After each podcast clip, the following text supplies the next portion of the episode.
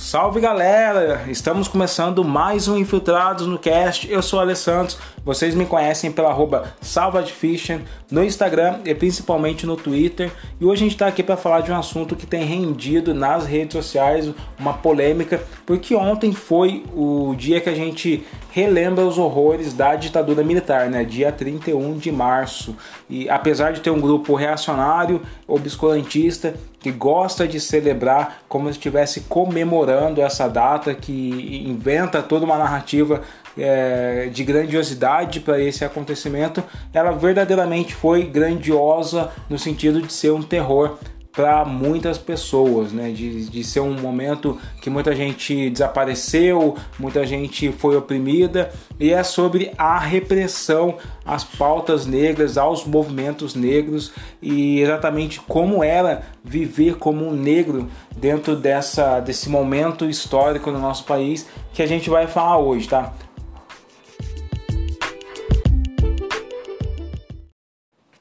O nosso convidado, né, quem vai contar pra gente algumas das histórias da época da ditadura militar é o Oswaldo Faustino, um dos maiores jornalistas negros vivos nesse país, que ele atua desde 1976, trabalhando em rádios, revistas, veículos como a Folha de São Paulo, é, a revista Raça também. Ele chegou a trabalhar, ele já lançou vários livros, inclusive a biografia do escritor e compositor Ney Lopes, é, da coleção Retratos do Brasil Negro. Ele também lançou o romance histórico A Legião Negra, sobre a participação de batalhões de voluntários negros na Revolução Constitucionalista de 1932. Ele integra a Comissão de Jornalista pela Igualdade Racial do Sindicato dos Jornalistas Profissionais do Estado de São Paulo e foi uma testemunha ocular aí que participou de, de alguns momentos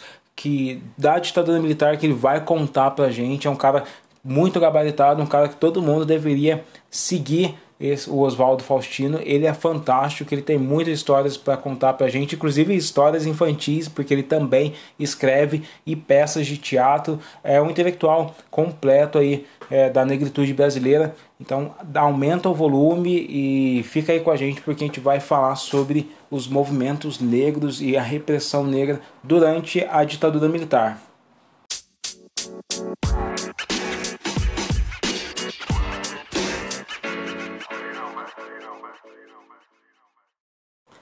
Antes de seguir para o nosso papo, tem um recado para você que está curtindo o nosso podcast. O Infiltrados no Cast agora tem um Apoia-se, uma campanha que vai fazer com que você que está apoiando aí a partir de 25 reais por mês possa ser um infiltrado no nosso podcast, né? Tem um grupo de WhatsApp exclusivo para quem contribui com essa quantia, onde você vai poder mandar mensagens e perguntas para os nossos convidados, ficar sabendo das conversas sobre as pautas antes de todo mundo, de repente até influenciar em algumas pautas, sugerir as pautas e o roteiro que você acha é, bacana e acha legal. Então já existe esse grupo, já tem algumas pessoas contribuindo e apoiando. Você pode apoiar também. Se você quiser apoiar com outra quantia que seja menos, você pode apoiar. Vou agradecer muito. Então aqui na descrição do podcast vai ter o link que é o apoia se barra infiltrados no cast, você clica lá, faz o seu apoio, ajuda o nosso trabalho a crescer, a chegar em cada vez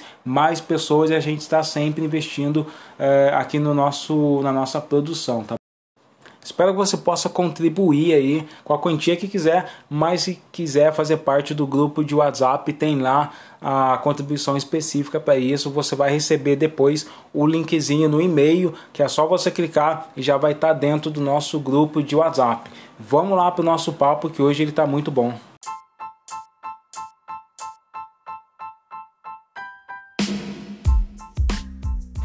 Em 2014, a Comissão da Verdade, que foi um grupo organizado para investigar os documentos da ditadura militar e revelar alguns fatos que estavam escondidos ali na história, divulgou um relatório mostrando que o governo militar ele já estava monitorando a maior parte dos movimentos negros, desde bailes blacks, blocos de axé e reuniões em universidades que eram consideradas subversivas, exatamente por confrontarem aquele ideal padronizado de identidade nacional étnico que tinha sido criado pelo governo militar em nosso país.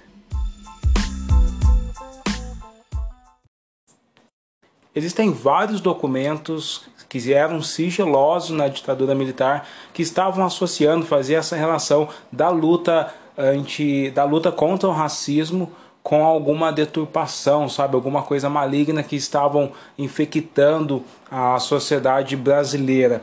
Um desses documentos é um pedido de busca do Segundo Exército de 15 de agosto de 1974, onde ele afirmava que o PCB, o Partido Comunista Brasileiro, estava realizando um trabalho nos meios intelectuais e universitários para minar a infraestrutura moral através do trabalho de ação indireta.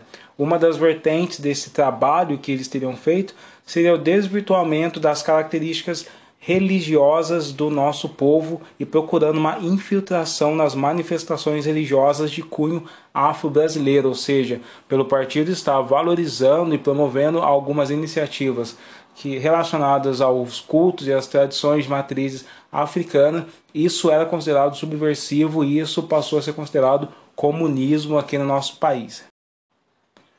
Uma figura muito marcante aí que lutou contra essa repressão foi o vovô Ilê, do bloco Ilê Aie, que foi um dos primeiros blocos ali, o primeiro bloco do carnaval negro da Bahia, que lutou contra, que queria só promover o orgulho negro as pautas negras ali, e que mesmo assim teve os seus ensaios perseguidos por vários, é, vários militares que se infiltravam inclusive ali perto do, dos participantes dos blocos, para poder monitorar e saber quais eram os assuntos ou se eles estavam ali tentando promover alguma revolução armada na sociedade.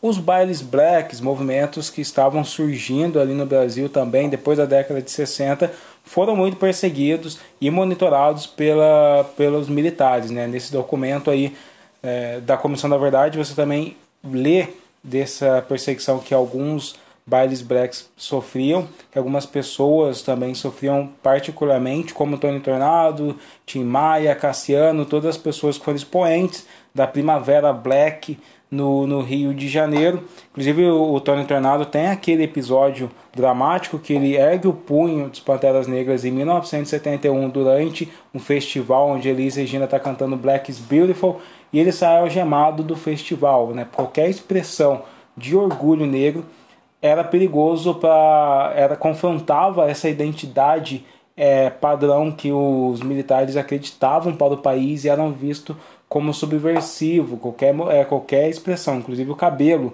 que algumas alguns garotos e alguns documentários você encontra esses relatos de que eles eram parados e tinham a cabeça raspada porque o cabelo grande black né era um símbolo dessa identidade negra dessa beleza negra que, que era contrária ao que eles queriam para o Brasil, né? Então vamos lá para o nosso papo agora, que nosso convidado já está aqui com vocês, Oswaldo Faustino. Ah, eu sou Oswaldo Faustino, jornalista, escritor, militante, ativista, palestrante, ator, enfim, eu sou uma pessoa que vive seu tempo o intelectual completo aí da negritude brasileira, né, cara? Do, do de todo o país pra gente. Ah, eu sou uma pessoa, não é? Eu conheço grandes intelectuais que são meu, minhas referências, mas eu acho que a gente não foi colocado para viver nesse tempo e espaço egoisticamente, vivendo apenas para si, né? Eu penso que a gente está aqui para uma missão, e essa missão é, é fazer o, o melhor possível, né, Ale? Sim, sim. Oswaldo, é, a minha geração, e tem uma galera que estava afastado dos grandes centros da história no meio da ditadura, o pessoal do interior, ou as pessoas que ainda não foram né, impactadas com a história do que foi a ditadura militar, é, e o que ela foi principalmente para as pessoas negras. Conta para a gente, para começar, aonde você estava no período da ditadura militar? Qual era o contexto que você estava inserido? Bom, de, de 64 a 85, que é o período da ditadura, que hoje nós já nem chamamos mais de ditadura militar, mas uma ditadura civil-militar, porque havia um, um, um, um, bando de civis por trás de tudo isso, né? Mas eu, nesse período, estava em São Paulo, eu, eu nasci na cidade de Mairink, no interior, né, é, ali próximo de Sorocaba, de, de, de São Roque, e muito bebê já vim para essa cidade, então estava por aqui. Nesse período de 64, eu tinha só 12 anos, não tinha a menor consciência do que estava acontecendo. Meu pai era um militante político, muito ativo no, na, na categoria dos ferroviários, né? Ele era funcionário da Sorocabana. E então eu assistia muito a, a tensão que, que se estabeleceu a partir do meu pai, que viveu pouquíssimo tempo da ditadura, porque a ditadura é a partir do, do 1 de abril, né? apesar Sim. de a gente dizer 31 de março, ela começa no 1 de abril e ele vive até é, junho, junho, é junho, porque eu me lembro que ele foi enterrado no dia de São Pedro ele viveu pouquíssimo, mas antes da ditadura e, e naquele, naqueles primeiros meses, ele morreu de um infarto fulminante, então naqueles primeiros meses eu senti toda a tensão que ela estava provocando. Ela se agrava em 68. Bom, em 68 eu já tinha 16 anos, já é uma outra realidade, não é? É Sim, uma outra realidade. Aí, bailes, ou... aí a gente começa a tomar consciência do mundo que a gente vive. Né? A gente começa a tomar consciência. É, a, a, uma coisa a gente precisa entender: não houve nada claro. muito específico em cima da gente, que eu saiba, né? porque, na verdade, a gente foi colocado no grande caldeirão no grande caldeirão dos perseguidos. Ora, para nós, essa perseguição começa no continente africano. Né? Essa perseguição começa quando fomos sequestrados. Então, é, naquele todo esse período da, da história, nós sempre sofremos perseguição, sempre foram inventadas coisas que nos que nos, que nos deixavam como suspeitos e tudo mais. Ora, então, quando chega na ditadura, é, todo o aparelho é, nos inclui em todos os suspeitos, somos todos suspeitos. Né? Eu estou, nesse período, no movimento estudantil, estamos lá é, tomando consciência da, da, gravidade daquele momento, né?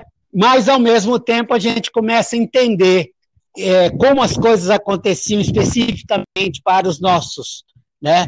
Naquele momento, a gente tem um grupo que está na universidade, como Milton Barbosa, como Amilson, como, é, enfim, uma quantidade, Adãozinho e todo esse povo, Hamilton Cardoso, que é o meu grande ídolo, né? Esse povo está lá e, e vem falar com a gente.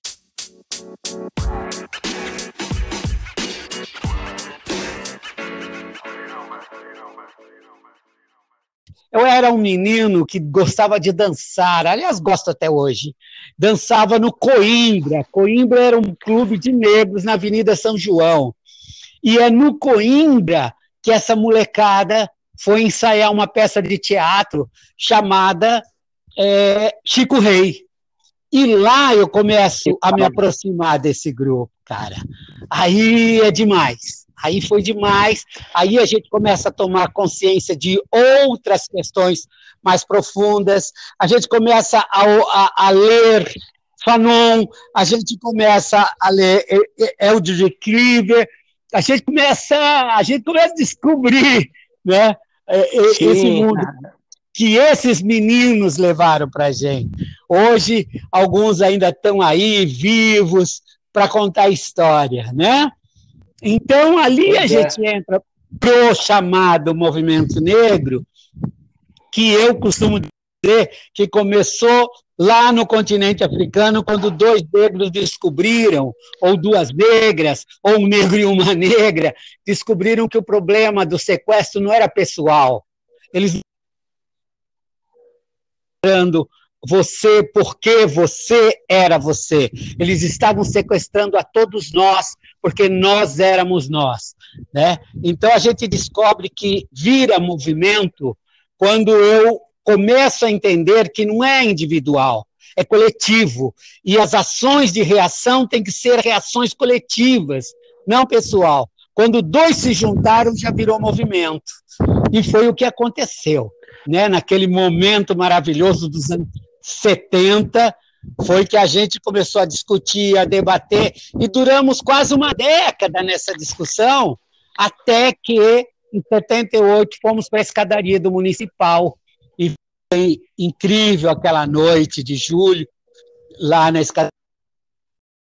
Eu gosto de dizer que o movimento negro unificado ele é como se fosse o movimento Black Panther, que fez muito sucesso nos Estados Unidos, mas aqui no Brasil e pelos nossos próprios líderes históricos, assim como Hélio Santos, Lélia Gonzalez, Abdia Nascimento, pessoas que se reuniram ali na escadaria no dia 7 de julho de 78. Né? tem alguns fatos que fizeram, impulsionaram toda essa, essa reunião deles, esse movimento, essa movimentação que aconteceu na escadaria. Né? Um desses fatos é um feirante, que foi Robson Silveira de Luz, que ele foi acusado de roubar frutas, ele foi levado ali para eh, pela, pelos militares para a delegacia, foi torturado e acabou sendo morto só por um um, um roubo, uma acusação de roubar frutas. Né? Então, imagina o que acontecia com outros negros é, durante a ditadura militar que não eram pessoas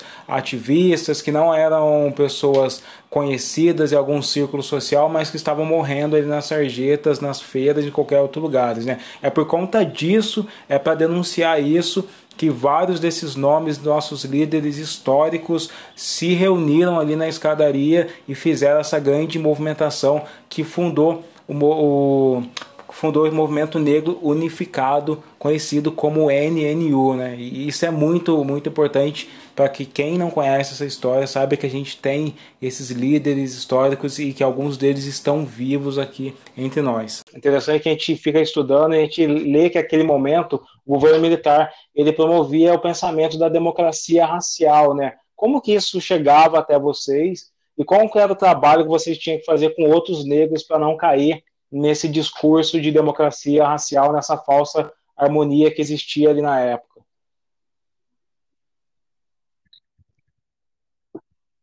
Pois é, o, a, a intelectualidade é, trabalhava muito nessa contramão, né?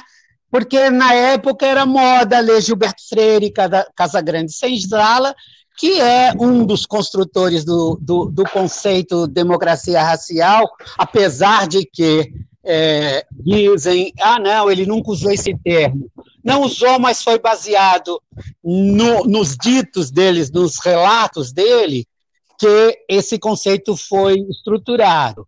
Ora, a gente teve que brigar muito e tem que brigar muito, porque é, o, o, o, branco, né, a branquitude, trabalha conosco, e essa branquitude intelectual, muitas vezes de esquerda, trabalha conosco é, esta ideia de que no dia que resolver todos os problemas é, sociais, né, os problemas raciais serão resolvidos, o que não é uma, não é uma verdade. Então, ah, não, né, o Brasil é o país até do, do. Aí se estruturou um outro conceito, racismo Sim. cordial, né? Então você tinha democracia racial, racismo cordial, e, e, estamos todos aí, né? Mas em cima desse racismo cordial, as nossas mães, as nossas avós, as nossas bisavós, no tempo da escravidão, eram estupradas lá na senzala, eram estupradas pelos seus senhores, que sabiam que escravidão era de ventre, filho de negra era escravizado também, então engravidavam essas mulheres que tinham seus filhos mestiços, e aí, enfim, eles aumentavam o seu rol de escravizados.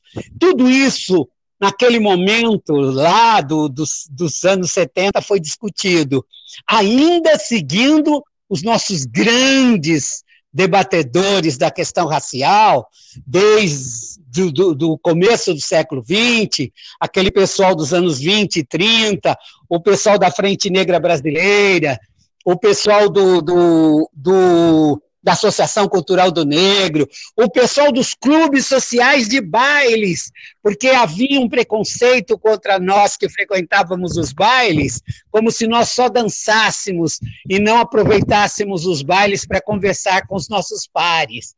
Não, lá no Coimbra acontecia muita conversa. Né? Lá no, no, no Garitão acontecia muita conversa, no Aristocrata Clube acontecia muita conversa. Ou seja, nós sabíamos que socializar era, antes de tudo, conscientizar-se. E foi o que aconteceu nos anos 70. Agora, tem um, uma lei, é, a lei, eu até gostaria muito de relembrar, porque as pessoas esquecem que o genocídio da, da juventude negra, ele apenas segue a história, ele apenas mostra como é que os nossos são tratados como são, são, são tratados, como diz a música é, é, o Haiti, do Caetano Veloso. Né? E, e isso é, é muito importante lembrar. Havia uma lei que foi criada quando você, quando o país começou a ter muitas cartas de alforria, comprado cartas de alforria ou compradas ou concedidas, surgiu uma lei que se chamava Lei de Vadiagem e Mendicância. É muito importante se lembrar disso ainda no Império. Na falta de uma possibilidade de instaurar leis como a Jim Crow, leis de supremacia racial no Brasil, afinal nós éramos, nós somos ainda a maior parte da população negra dentro desse território, e isso poderia criar uma guerra racial que os brancos não dariam conta no país.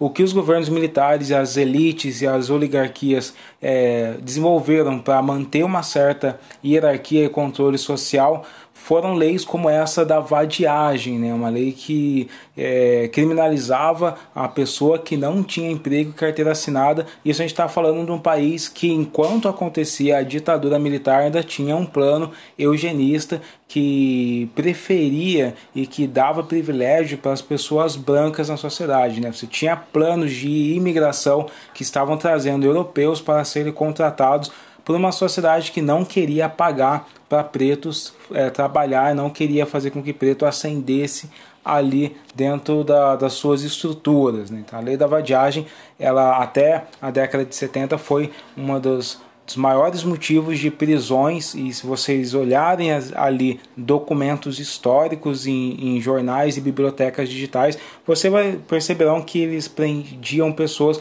por qualquer coisa, estava andando na rua e não tinha o documento consigo, ele, a, geralmente a pessoa era espancada, levava porrada, isso mulheres também eram, é, eram espancadas ali por policiais só por ser consideradas é, vadias dentro dessa lei brasileira, né?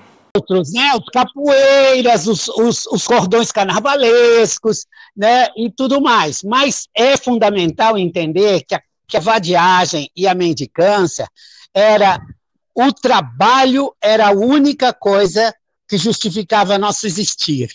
Então nós estávamos para trabalhar. E o fato de nós não termos mais a obrigação de trabalhar para um senhor, né, ou uma pessoa para um dono, né, era fundamental que agora eu comprei a minha carta de forria, eu sou livre livre até a página 2. Né? Você tem que trabalhar. E isso garantia que nós fôssemos presos. E não era um crime não trabalhar, mas isso entrou depois na República, na lei de contravenções penais, assim como capoeira, assim como os terreiros, assim como ah, os blocos carnavalescos, enfim, tudo isso estava na lei de, das contravenções penais.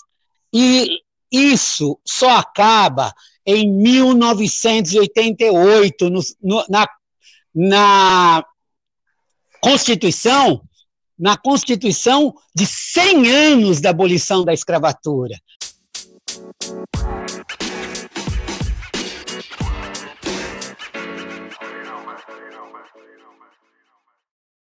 Pessoal, foi o Oswaldo Faustino, um dos maiores nomes assim da história do Brasil em relação às lutas pelos direitos civis e identidade é, étnico dos negros aqui no nosso país. Então, ele tem vários livros publicados. Ele deu uma googlada também, que vocês vão encontrar no Google é, os livros do Oswaldo Faustino. Eu vou deixar o link do blog oficial dele aqui no podcast para vocês conhecerem e absorverem muito mais conhecimento sobre todas as pautas que a, que a gente falou aqui, tá? Ele vai voltar no nosso podcast em outras oportunidades para a gente falar mais sobre o genocídio negro, para falar mais sobre a violência policial, para falar mais sobre como isso impacta a nossa sociedade, né? É, é de fato que a polícia que a gente tem hoje, principalmente a PM, alguns dos maiores nomes que estão ali como é, capitães, coronéis, os caras que são da alta cúpula da PM, eles fizeram parte do, da ditadura extremo imaginário, eles são a viúva da ditadura militar brasileira porque não houve essa criminalização, né? Eles não, os militares não responderam a nenhum crime, nenhum deles foi afastado, é, poucos deles foram investigados, mas houve uma anistia bastante abrangente e a gente tem ainda esse vestígio na nossa sociedade que acaba sendo uma mácula e que acaba atingindo todos os jovens negros da periferia e do interior e das capitais e de todos os outros lugares que, que acabam sendo é, perseguidos por toda por esses estereótipos criados no passado, né?